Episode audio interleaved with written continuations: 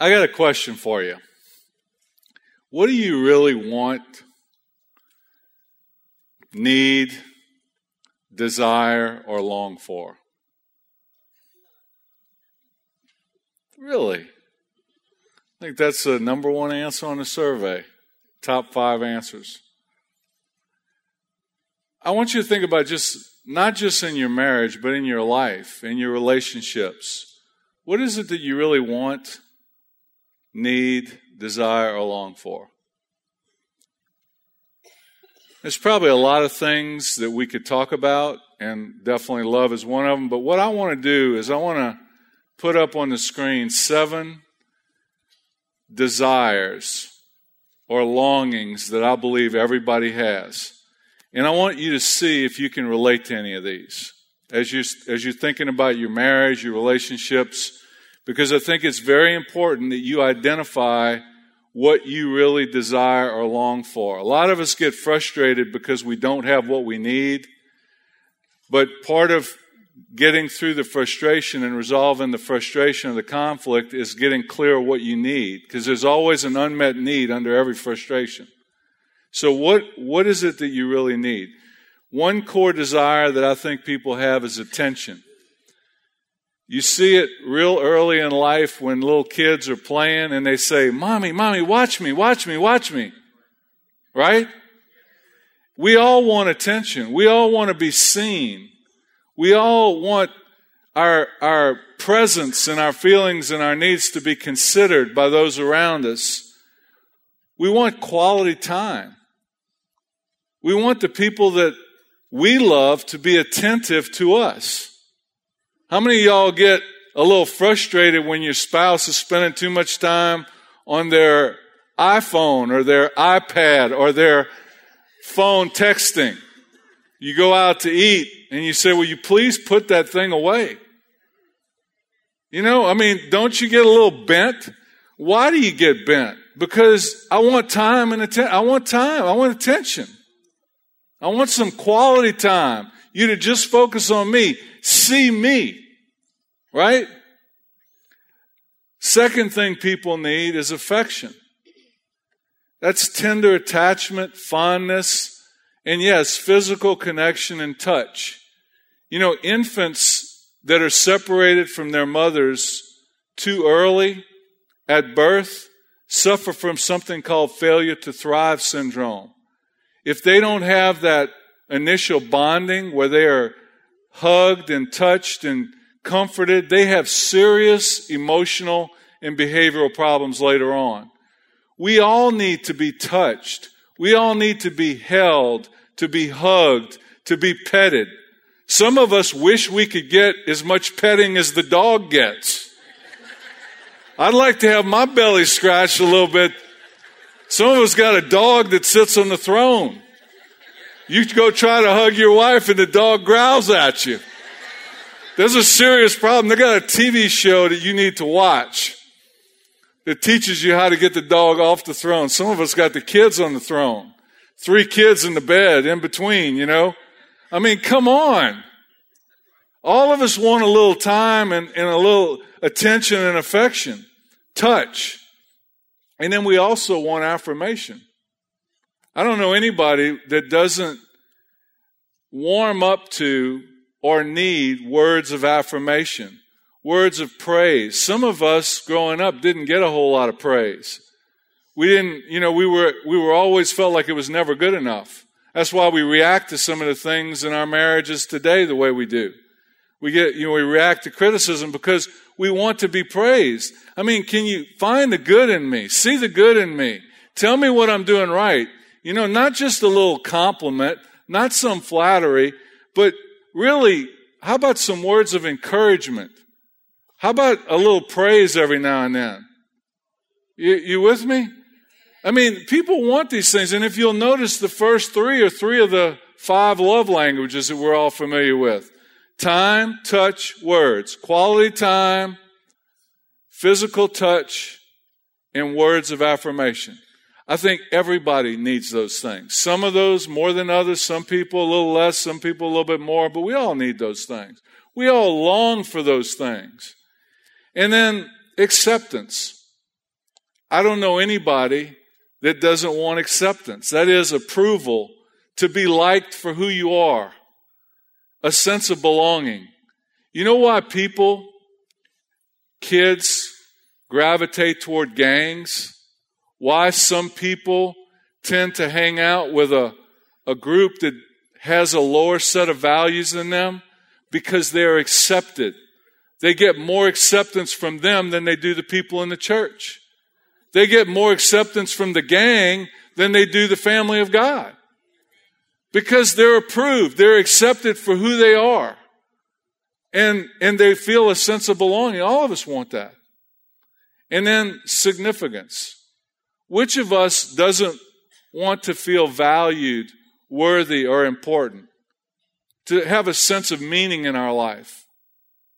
Do, do you feel valued? Like you have worth?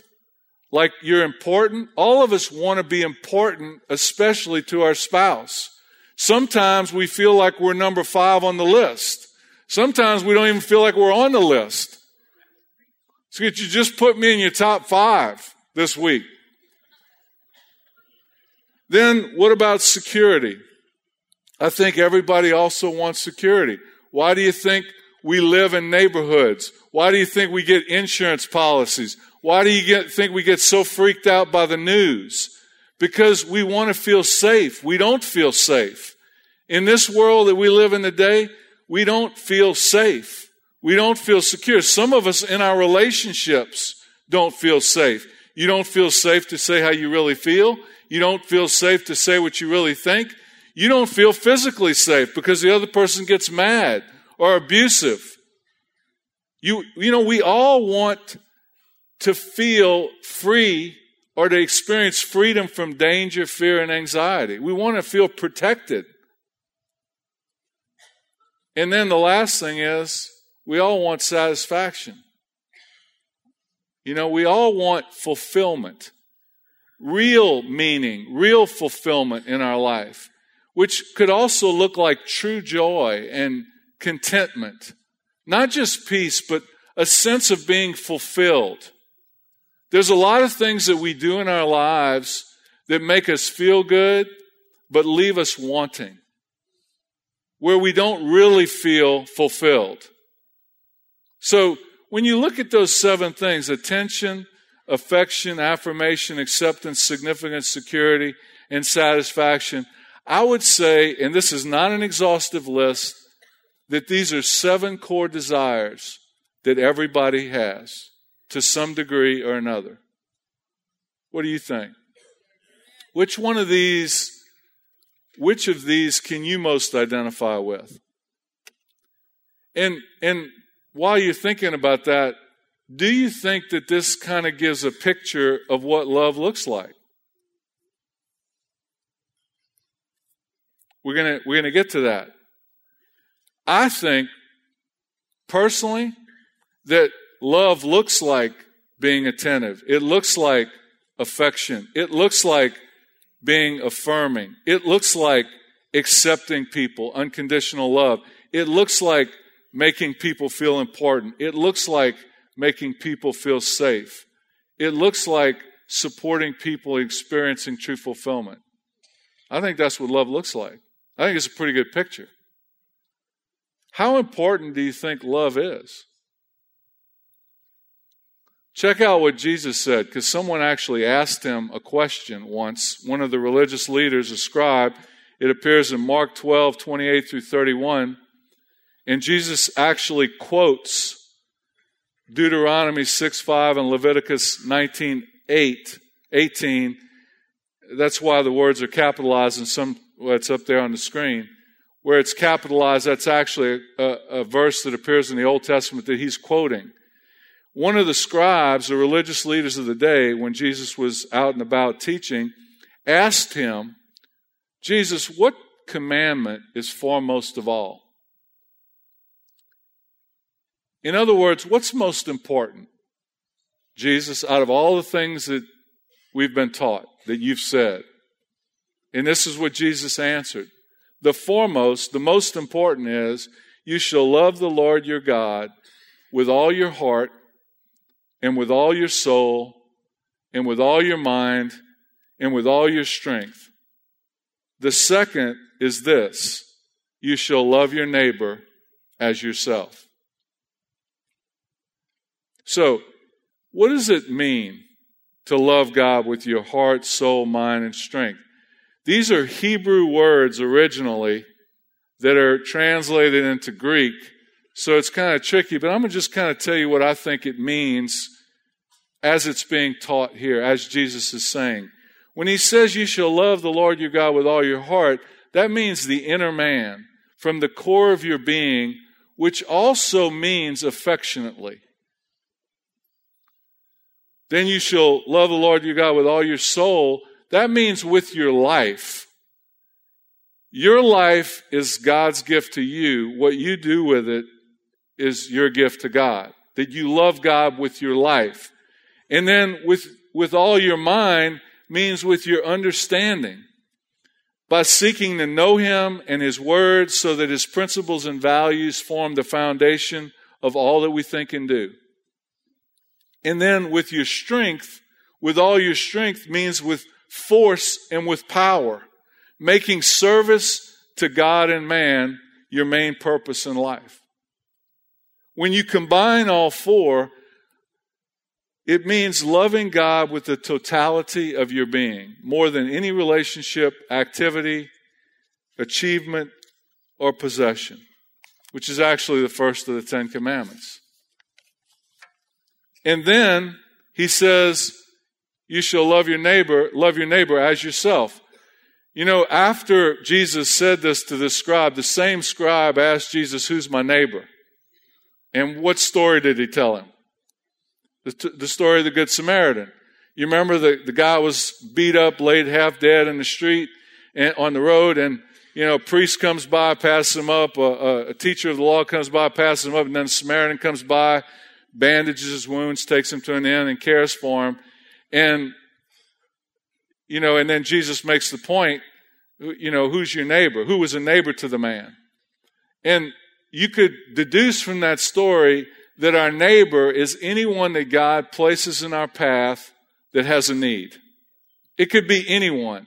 Our neighbor is other people. Anybody in within our sphere of influence is our neighbor. Anybody that God puts in our life is our neighbor.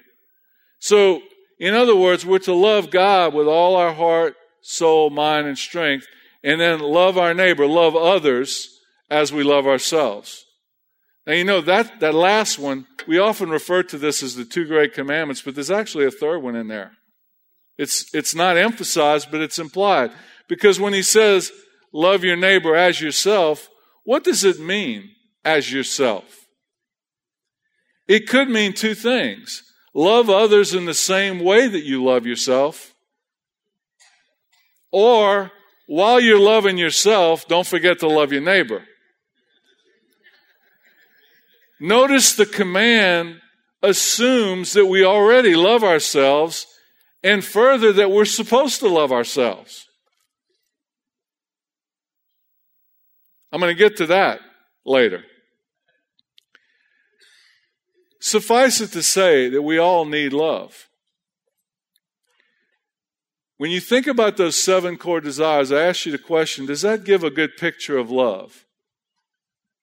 Does that give a good picture of what we need?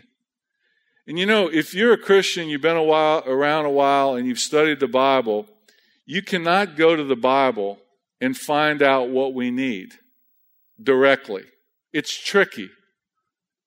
But the Bible does talk about what people need.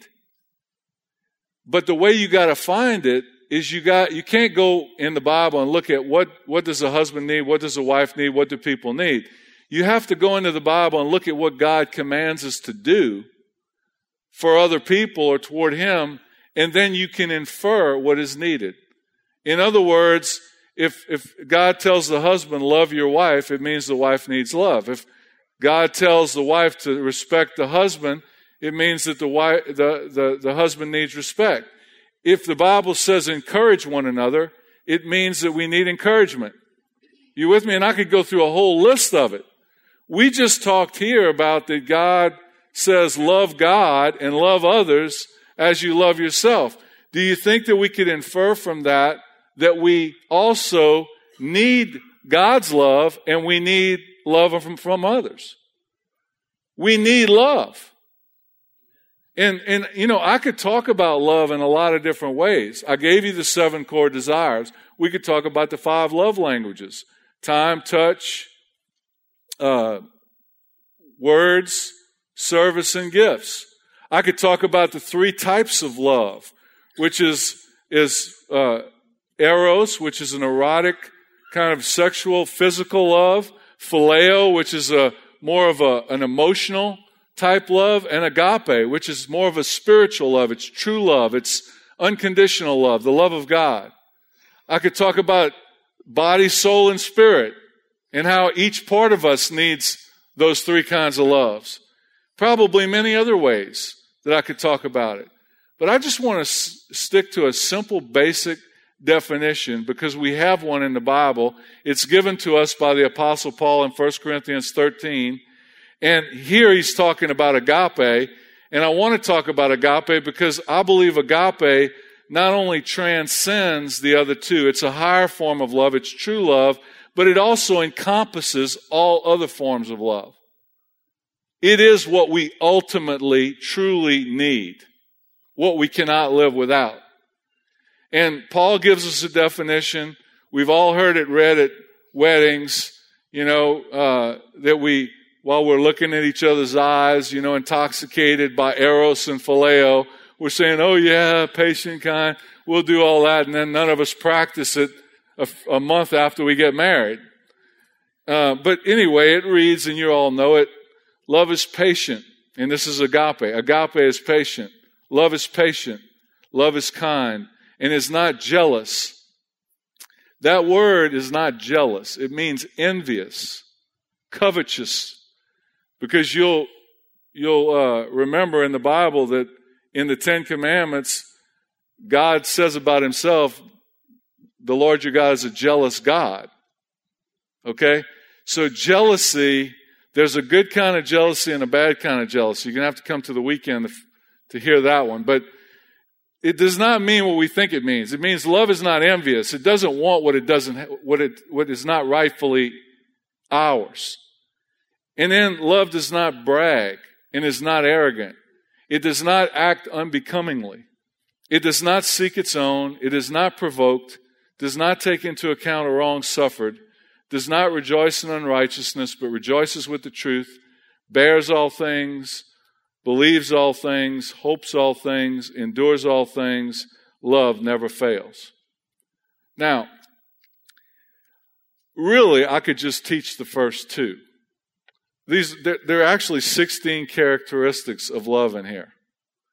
And um, I used to teach all 16, but it seemed kind of ridiculous given that I had never mastered being patient and kind. So anyway, I've, I've narrowed it down to eight. I've kind of paraphrased it. I'm going to only give you eight. So my paraphrase is this. Love is patient, which means the capacity to tolerate delay, trouble, or suffering without becoming angry, upset, long suffering. You can just take a little inventory while we're doing this. How are you doing with patient? How patient are you? Second thing is love is kind. Most people don't realize that kind really means gentle. It means not harsh. It also means considerate, generous, and courteous. How kind are you? Because you see, we're supposed to be all these things. This is a commandment. We're supposed to be patient and kind. If you're not patient and kind, it's a sin. Okay? It doesn't matter if you feel like it or not. You're supposed to be it. These are not feelings, these are attitudes and behaviors then love is also humble. It's modest. It's not boastful or proud or haughty. Then love is unselfish. Love is focused more on the welfare of others than on self. It has a servant's heart, gives and sacrifices regularly for others. How are you doing? Then love is self controlled. That means temperate. That means you respond rather than react. You're not easily angered or easily get upset. How are you doing with that one? Then love is forgiving. It, it's not bitter. It, it doesn't hold grudges. It, it forgives seven times 70. It forgives over and over and over and over again. It doesn't mean you put up with bad behavior, but it means you forgive things that are done to you. You're willing to let things go and turn it over to God. Then love is also optimistic. Love looks for the good, believes the best, stays hopeful, maintains a positive attitude. All things are possible with God. And then lastly, love is persevering. Love endures trials and does not give up without a fight. Love never fails. True love never fails. Now, I left one out. Actually, if I, if I took one of the other characteristics, I could say that we're also to speak the truth in love. Okay, love sometimes needs to be tough. We need to lovingly confront people sometimes. That's also true. But we commonly think of this passage in terms of what we need to do how we need to be. And every time I preach on it, I feel convicted because I feel like I fall short. I don't know about you. What I want you to think about for a minute is what is the implication as to what we need from God and others? First of all, if God is telling us to be patient, kind, humble, unselfish, self controlled, forgiving, optimistic, and persevering, then we need from others patience. Right? Don't we need people to, hey, be patient with me. God's not finished with me yet. You ever heard that one? I know I was a jerk, but can you remember who I was yesterday when you said I was a good man? Whenever my wife says, You're such a good man, I said, Remember that the next time I'm a jerk, will you please? then we also need kindness and gentleness from people. You know, if you're going to correct me, try to do it in a kind way, a gentle way. Don't be harsh. Don't you need that? Sometimes? Then we need to be treated with respect and dignity. Don't we? Wouldn't you like to be treated with respect and dignity? When the Bible says to be humble, if you're humble, you're going to treat other people with respect and dignity. You're going to treat them the way that you would want to be treated. We need to be treated with respect and dignity. It's not a, it's, we, we need it. It's not just a want, we need it. And then we need consideration and cooperation. We're supposed to be unselfish toward others, but, but sometimes we need other people to consider our feelings and needs, don't we? That's not a bad thing. If God says to be unselfish, then that must mean that sometimes you have needs that I'm supposed to pay attention to. If I'm that other person, it means sometimes I have needs that need to be paid attention to. You see what I'm saying? And then we need to feel safe. If the Bible tells me to, to, to be self controlled, to control my anger, it must mean that I need to feel safe. I, I, need to feel like I can tell you how I feel and tell you what I think without feeling like you're going to bite my head off or leave me. I need safety and security. I need to be able to trust you. Right? It's not a want, it's a need. And then I need forgiveness and grace. Oh my God, do I need forgiveness and grace? I fall, I fail, you know, over and over and over again. I need to be forgiven seven times 70. I need a lot of forgiveness. Me and Michelle have been married 29 years and we've both forgiven each other a lot, a lot, a lot, a lot, a lot. It takes a lot of forgiveness to make it 29 years, I'm telling you. And then Hey, if the Bible says be optimistic, believe all things, hope all things, you know, be positive, then I need praise and encouragement. I need to be praised. I need to be told what I'm doing right. I need a little encouragement sometimes. I need you to pour your courage into me so that I feel uplifted. Sometimes I get down. Sometimes I'm not having a good day. I could use a little support sometimes. Don't always expect me to be strong and all together. Sometimes I get down. I need some encouragement, praise. How about you? And then forbearance. Persevering also means forbearance. You know what forbearance means? I need forbearance from others. It means a refraining from the enforcement of something as a right or an obligation that is due. In other words, it's a little more than patience. When you're persevering with me, I need sometimes for you to put your own needs aside and bear with me for a little while, sometimes. And hopefully I can do that for you too. Now, we are to be those things. We also, the implication is we need those things. The other thing we often forget is that God, you ever heard the, the scripture, God is love? It comes from 1 John 4. I'm going to get to that in a minute at the end. The Bible actually says God is love. Everyone who's born of God loves. And who doesn't, whoever doesn't love is not, does not know God because God is love. God is agape. God, in God is true life, Zoe, and true love, agape. And so therefore, even though I'm to be these things and I need these things, God is all of these things toward me and toward you. God toward you is patient and long suffering. Thank God that He's able to suffer for long periods of time. Amen. Thank God He's patient. He's slow to anger, abundant in loving kindness. He's full of kindness and gentle. You know, He says, Come to me, all you who are weary and heavy laden, for I will give you rest, for I am gentle and humble. Jesus is gentle. You want to know what God's like? Look at Jesus.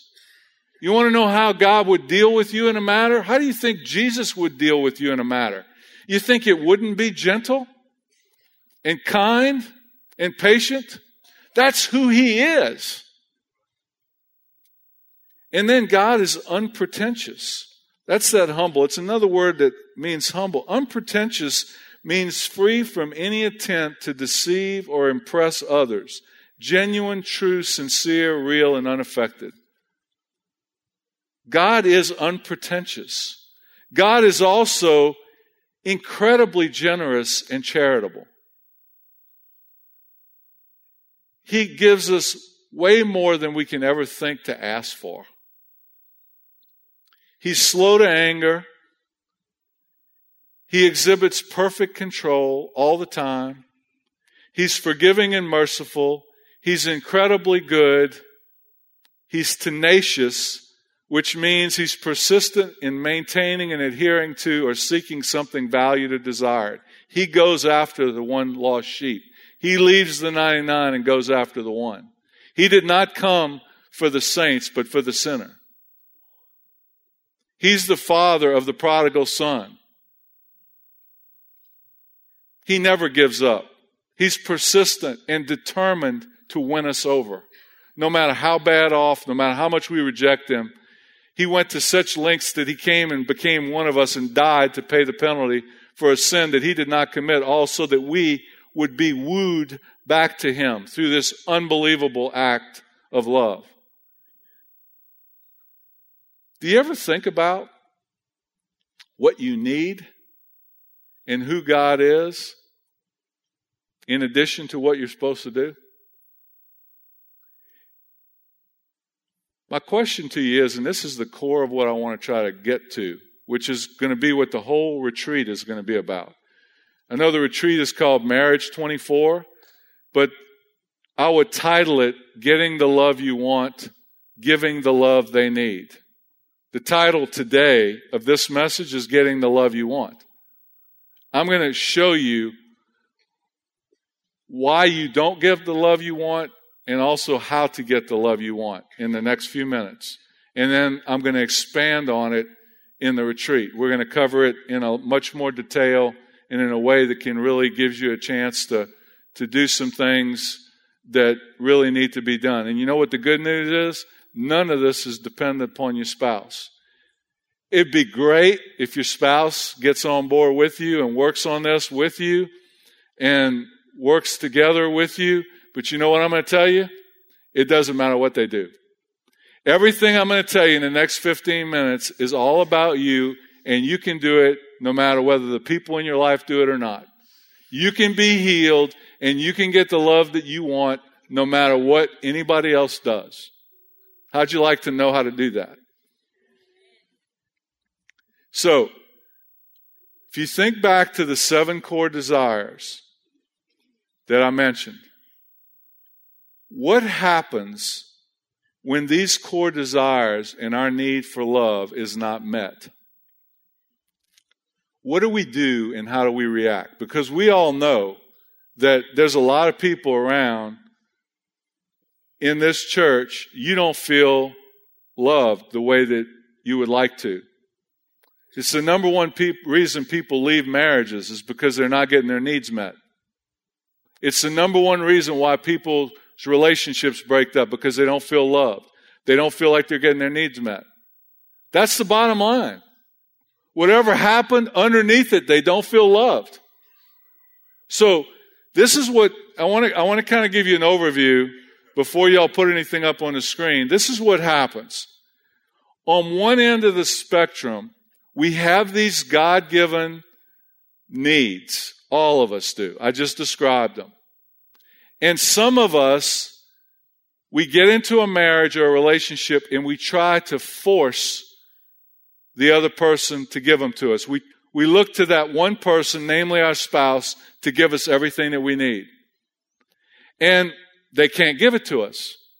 So we end up trying to demand it, either through abusiveness or coercion or by being so needy and dependent, threatening suicide and being so clingy and, and, and, and presenting a picture like we're going to fall apart if you don't love me. Please don't leave me. But we, we try to demand that our needs be met. On the other end of the spectrum, maybe we, we've learned through life and through a bunch of experiences that other people are not going to be there for you. I grew up in a family where my dad was an alcoholic, my mom was a crazy codependent, and neither one of them had healthy families. Neither one of them knew what it was to, to love or be loved, so they couldn't give me what they didn't have. So I grew up feeling like the two people that are supposed to love me didn't love me the way that they should. And you know how I adapted? Hey, it's better just not to need anything. I mean, if I have to rely on other people, I'm never going to get my needs met. You know, so I'm just going to be needless. I'm going to be anti-dependent. I'm going to be super independent. I'm going to take care of myself because that way you don't get hurt. Maybe you lost someone, someone burned you, you know, someone rejected you, someone died, and you decide because of that that I don't want that anymore. So you put up a wall. You make a vow, I'm never going to let someone do that to me again. I'm never going to allow myself to be that close to anyone again. Both extremes, you're not getting your needs met. When you try to demand them, you ain't going to get them met because the other people that you're trying to demand them from can't meet them. When you say, I don't need that, and some people even, you know, they do the godly thing. Isn't it a virtue to deny that yourself and take up your cross and follow Christ? You know, you, you, you deny your needs. That's supposed to be a good thing. I'm supposed to live for others and God. And, but you're, you're not getting your needs met. And so then when you don't get your needs met, then what you do is you displace your true needs. And you end up turning into one of six things. And there's, there's six of them. So let's, let's go, let's, let's go through the, the things on the screen. Put up demanded. Problems arise when our core desires are disordered. Number one is demanded. That means that they're forced abusively. You know the beauty and the beast? Um, the beauty tried to force, I mean, the, the beast tried to force Belle to love him, but he had to get her to love him without forcing it. Some people try to force another person to love them. And then they get angry and become beastly when they don't. You know, this morning I was, I woke up very early this morning before dark and then I heard this ruckus outside my house. And I looked out my window and it was this guy that was yelling at his wife. I guess it was his wife, pulling her hair, telling her to get back in the house. I've never seen that in my neighborhood. I don't know what house it was. It was not right by me, but it was down the street. He was trying, you know what that was about? Really, way down deep, he was a wounded man who probably was abused as a child, never got love, and but he tried to force his wife to give him love. And the more he forced it, just like the beast and the beauty and the beast, the less she wanted to give it to him. So the more she pulled away, the more beastly he became. The more beastly he became, the more she pulled away and she puts up a wall. Well, what do you expect? But down at the bottom of it, he needs and craves love. His heart is broken. His heart is needy. But he doesn't know that. He doesn't know how to tend to it. He doesn't know how to get it fixed. So he looks to his wife to meet all those needs, and she can't. Nor can anyone. So then, number two, when, when the other possibility is you disown your needs, like I said I did, and, and you, even if you do it in a Christian sense and you're living for God and others, you know what?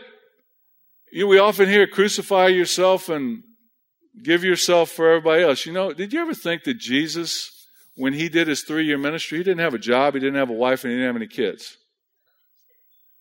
I often thought it'd be interesting to write a book called Jesus Married with Children. What would that look like? See, yeah, I'm supposed to be like Jesus, but I got a job, I got kids, I got families, I got a responsibility. I can't just totally deny who I am. I can't not pay attention to what my heart yearns for. If God says love Him and love others, that means I need love from God and I need love from others. And I also need to learn to love myself. And if I don't, and then I go try to do something noble like Christian ministry and serve God and serve others, I will end up burned out, broken, beat up, and I'll end up doing the third thing, which is displaced needs. And this is what happens when people don't take care of their heart. They begin to do things to replace or supplant what they really need, which what we often do is medicate our feelings caused by unmet needs, which is feeling unloved by turning to things like alcohol and drugs. That's number one. Food, sex, work, entertainment, and unhealthy relationships. So what we end up doing is we end up settling for a counterfeit. C.S. Lewis hit the bullseye when he said, Our Lord finds our desires not too strong, but too weak. We are half hearted creatures fooling about with drink and sex and ambition when infinite joy is offered to us. Like an ignorant child who wants to go on making mud pies in a slum because he cannot imagine was what is meant by the offer of a holiday at sea, we are far too easily pleased. When our heart's core desires are not met, it's very painful. So we end up trying to demand or force people to love us, or we just cut off our heart. We lose heart. We just say, I'm not going to need anymore. And we think that's good. But you know how many people in Christian ministry that have done that that I've met? They get depressed and then they got this secret porn addiction or they got this secret sin that they do. And you know why they're doing it? Yes, it's sin and we got to stop the sin. But you know what's at the root of it? Is that their hearts, their core desires are not being met. They don't feel loved. They're not connected right with God, with others, and with themselves and they're in pain, so they medicate. Isn't that what we do? I turn to alcohol and drugs. That makes me feel good. It numbs me. I, I, I eat food when I'm lonely or bored. You know, I have sexcapades.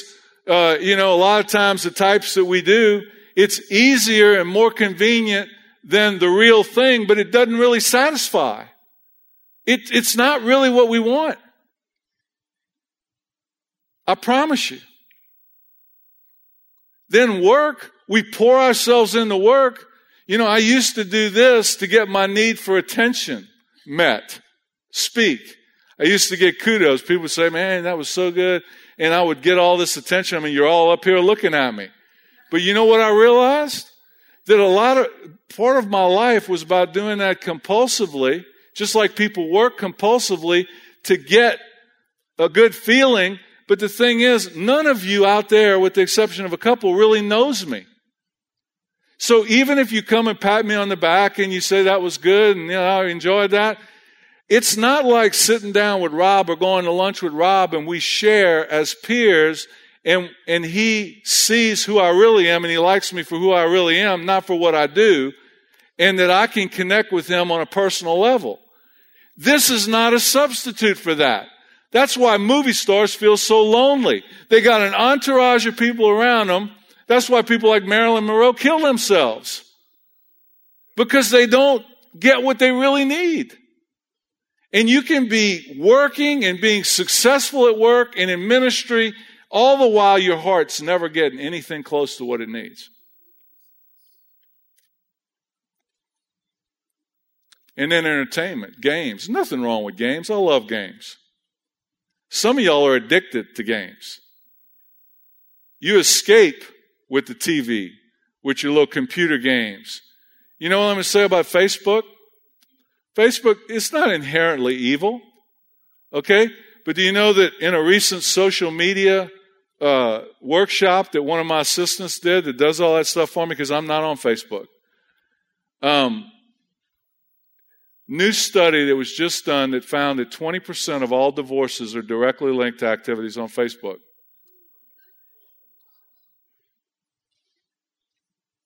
And I have very strong feelings, and I will not share them with you. But I see couples all the time where I'm telling you what, that phone, that iPod, that computer, and the Facebook, you know what it is? It's, it's a form of relationship, but it's not true relationship. So you think you're connecting because you're, you know, checking up on everybody and you're texting. It ain't the same as a real human being. Just like porn ain't the same as real God given sexual intimacy.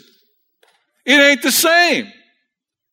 And if you sat, if you do all that stuff, you're going to be caught up in something that's going to occupy you, but your heart is going to be dying on the inside for love, which is what fuels the compulsion and addiction in the first place. You can't just cut these bad habits and addictions and sins out without figuring out how to give your heart what it truly needs, which is love. Now that I know that I need attention, I can go to a small group. I can go have relationships with guys. I love to play golf. I used to go play golf and say I was going to go have fellowship with the golfers. You know, two of them would be serious. One would be throwing his clubs. We wouldn't have any sharing. And afterwards, you know, I'd hurt my, my finger, my hip would be hurting, and I'd come back and I'd be so unsatisfied. Because what I really wanted was connection, and I didn't get any of that. Oh, and yeah, they said good shot, and you know, my, my, my ego was boosted because I hit it better than everybody else. But you know what? I didn't get what I really needed. Now that I know what I really need, I can purpose to get what I really need. From God, from my wife, from other people, and I can give a little bit of it to myself. Those are the four sources. My wife ain't going to give me everything I need. No way. Even if she was perfect, she can't meet all of my needs. She can't heal all of my wounds. You know, then other people, I can have unhealthy relationships. There's a lot of unhealthy relationships out there. But I can choose healthy relationships with same sex and get a lot of what I need from those relationships which takes the pressure off of my relationship with my wife. And then I can get love from God. I can actually go to God and God can just love me And I can learn to receive love from God and get really all the love I need from God. God's tank never runs dry. My wife's tank sometimes is empty. My best friend's tank is sometimes empty. Sometimes my tank is empty. God's tank is never empty. And then, you know, sometimes I gotta, I gotta realize I'm not in heaven yet. I'm not gonna get everything I need. Sometimes I gotta take care of myself. Sometimes I just gotta be a man and take care of myself. If I'm feeling lonely, I can't get anybody on the phone, feel like my prayers are bouncing off the ceiling. Okay, well, what do I need? I don't have to engage in some compulsive addictive behavior now that I know what I need. I'll, I'll love myself. I'll be patient with myself. I'll take care of myself. I'll go do something fun for myself. So, how do you get what you, how do you get the love that you want and need? This is what we're going to do all weekend with the, with the marriage retreat. And if you're single, you can come because it, like I said, it's not just about couples. Number one, you need to dig deep and discover what inhibits you from giving and receiving love. The five W's your wiring, that's your temperament, can inhibit it. Your wounds, past wounds, can get in the way. I just described that. Your, we're all weak in certain areas. Some of us are not real affectionate. Some of us have a hard time asking for help. Uh, then there's wickedness, which is our own sin. Sin gets in the way of love. And then warfare. It's not just the devil, it's my flesh and the world. All those things. You need to dig deep and discover what inhibits you from giving and receiving love. And number two, you need to devote yourself to love. You need to learn to receive love and give love. Make loving God, others, and yourself the priority of your life. It's hard to love when you're not experienced being loved, and it's very, very hard to stop sinning and stop doing some compulsive, addictive, or unhealthy behavior if you don't get love. You can't just cut that out and not tend to your heart. And then, number three, you need to learn to diversify your investments. You know, I got four places I can get love from. I can give it to myself. I can get it from my spouse. I can get it from other people. And I can get it from God. A lot of us, first of all, we don't even know what we need. We don't even know that we need love. We don't know that feeling unloved is at the root of everything. And we don't know how to get what we need. So most of us, we look to our spouse to get it, primarily. They can't give it to us. So we wear them out. We either become the beast or we put up a wall and say, I'm not doing this anymore. I can't take, I'm not going to get hurt anymore. And we wall off. That's the end of our relationship. Some of us will go to others. The problem is we go to unhealthy others. They're unhealthy relationships. They're sick relationships. And we don't end up getting what we need. Most of us don't know how to love ourselves. We're supposed to love ourselves. Aren't you supposed to hate what God hates and love what God loves? Last thing I heard, God loves people. Are you a people? You're supposed to love yourself. A lot of ways you can love yourself. Take care of yourself. Be good to yourself. Be patient with yourself. Forgive yourself. Go do something with yourself. But you know, the ultimate place we need love is from God. I want to close with this scripture. I tell you, 1 John 4 7 through 8 says, Beloved, let us love one another, for love is from God, and everyone who loves is born of God and knows God. The one who does not love does not know God, for God is love. When I repent of my sins, and admit I can't do this. I can't do this. I can't love. I failed. I repent of my sins. I ask God to forgive me. God became a man, took the rap for all my sin. If I believe that and I ask Him to forgive me, He forgives me. Then He gives me eternal life, which is when I die, I go to heaven, but also that eternal life comes and lives inside of me. True life, by way of His Spirit, He puts His Holy Spirit inside of me that fills me with true life and true love. Now I have the love of God dwelling in me. Now I've got a limitless reservoir of love in me that I can draw on. And then that spirit, that love empowers me to love. While I cannot make anybody love me, look, you can't make anybody love you. All you can do is choose to receive love and give love. You cannot make anyone love you, so stop trying. If you got to control or manipulate anybody into loving you, it ain't love. Forced love is no love at all. If I ask my wife on a date and she says, oh, I don't know if I want to go. All right, I'll go. Don't go. I'll go by myself. Seriously. I like myself. I'll go by myself. We'll have a bag of peanuts and we'll enjoy ourselves. I don't want to be pitied. I don't want to have to beg for love. Come on. You know how unattractive that is? To, to try to force love and be the beast? Or be this needy, poor, pitiful little creature like, please love me, please love me, please don't leave me, please don't leave me, please don't leave me. God, the last thing I want to do is love you. Get off of me. You need to be healed and receive true love and have your heart healed by God and learn how to love yourself, learn how to get love from other people so that you take the pressure off of that relationship and learn to bring love into your marriage rather than always trying to get love from your marriage. And then watch what happens.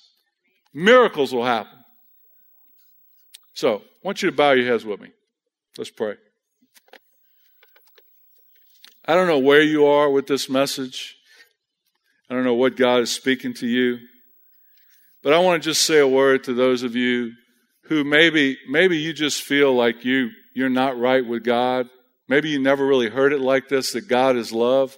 Maybe you never realized that when you receive God, you receive love, true love. And it's available. All you got to do is admit you're a sinner, believe in Jesus, what he did on that cross counted for you, and commit your life to him. Ask him to come into your life. And if you want to do that, I want to invite you to pray a simple prayer. Just pray it in your own heart. God will hear you. You don't have to say it out loud. Dear Father in heaven, I admit that I am a sinner and that I need you to save me. I believe that Jesus Christ was your Son, died to pay the penalty for my sins, and rose from the dead to be seated at your right hand. Therefore, I ask for forgiveness of my sins based on what Jesus did for me. I thank you that through Christ I am forgiven. Jesus, I receive you as my Savior and Lord. I surrender control of my life to you. I ask you to come into my heart and make me be the kind of person you want me to be. Fill me with your love and your life in your Holy Spirit. I commit to follow you the rest of my life by your grace. Amen.